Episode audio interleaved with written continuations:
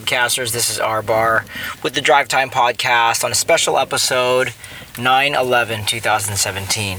Now, this is in, in America a, a day we will never forget. Uh, I'll, I will never forget. I was in college. I was a junior in college during 9 11. It was early in the morning, and uh, a guy named Jay Fong was banging on all of our doors. I lived in the Thompson Hall, and he said, "Hey man, this is World War III." And I opened up the door, and I'm like, "What are you talking about, man?" We turned on the TV, just couldn't believe my eyes. Planes uh, crashing into the World Trade Center. It was chaos. They locked down the school, and my my college was in, in California but they locked down the school and i just remember i was being a punk man i was i was making fun um, i really didn't understand the impact of things i made fun of a lot of things when i was younger because i just wasn't in touch with reality so i made light of situations i made jokes and um, wasn't taking it I, I didn't see the magnitude of this thing that realizing that over 3000 people had died and it was but i look back in fact i uh, i taught a class today on suicide uh, prevention and because uh, it's Suicide Prevention Month where I in the community where I work. And one one gal in the class said, "Well, I was in kindergarten when it happened," and I'm like, "Holy smokes!" But it, but it's changed. It's changed us. So the progression that happened right away, that like the world, not the world, but the U.S. unified. I remember billboards.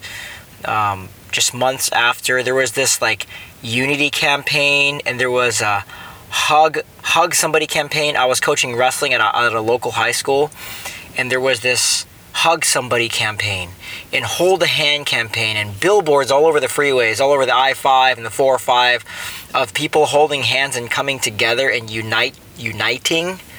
And even in even in public secular public high schools, this guy I remember this guy uh, speaking, and uh, he would just say everybody needs a hug.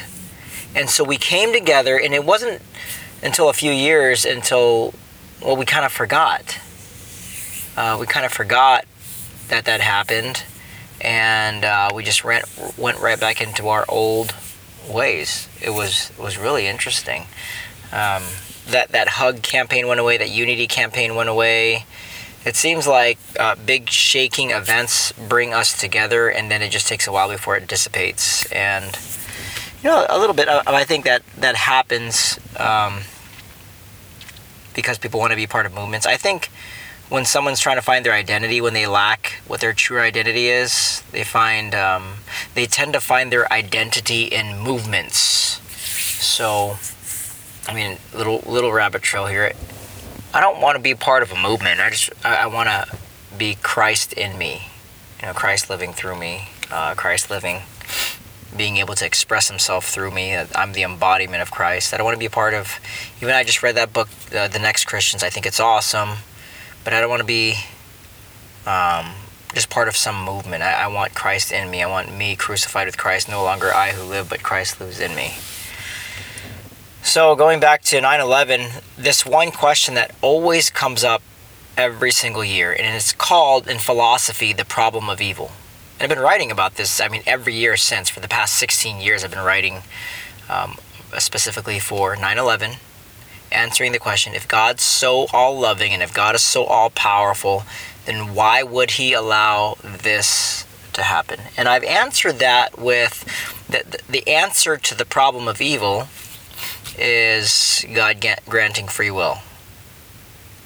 Like He loves us so much, He doesn't turn us into robots and say you will obey. He he loves so much he doesn't force his will upon others and override their volition. That's that's the uh, well, bad people do those things. I mean, not bad people. Uh, people who believe lies do those things and they override people's volition.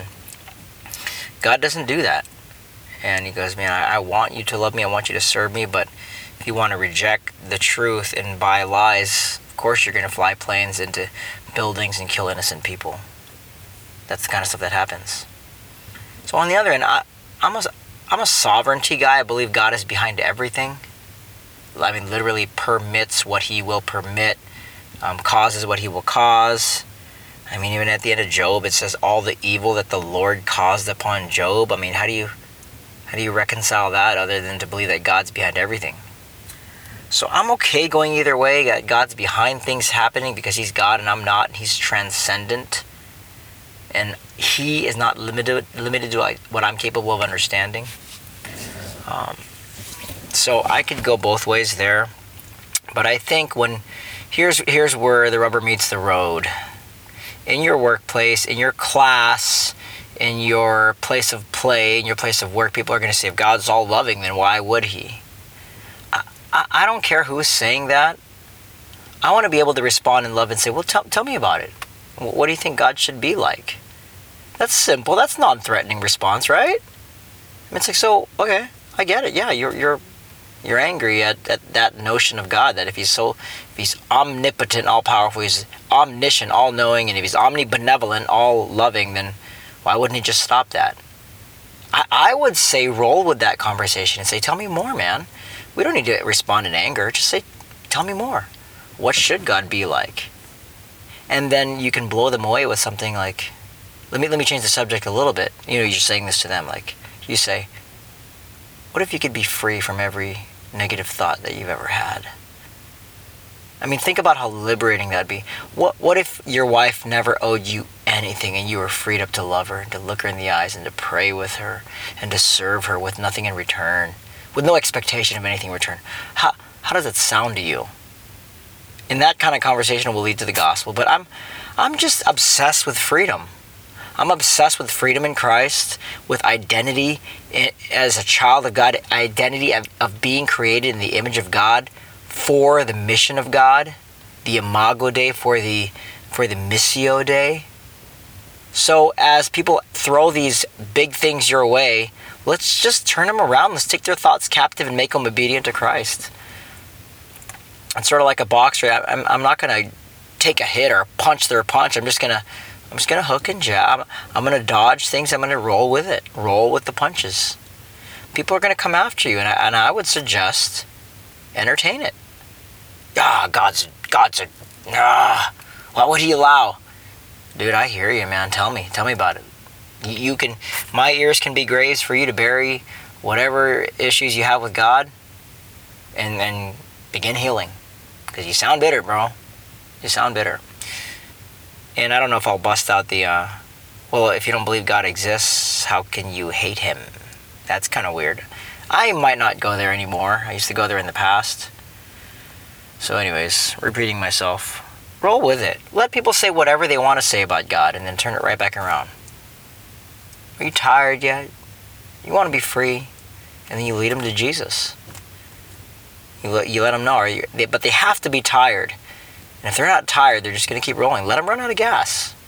Anyways, love you, Fabcasters. Always be ready to give a reason for the faith that you have, for those who ask you to give a reason for the faith that you have. And if they're not asking, ask yourself why.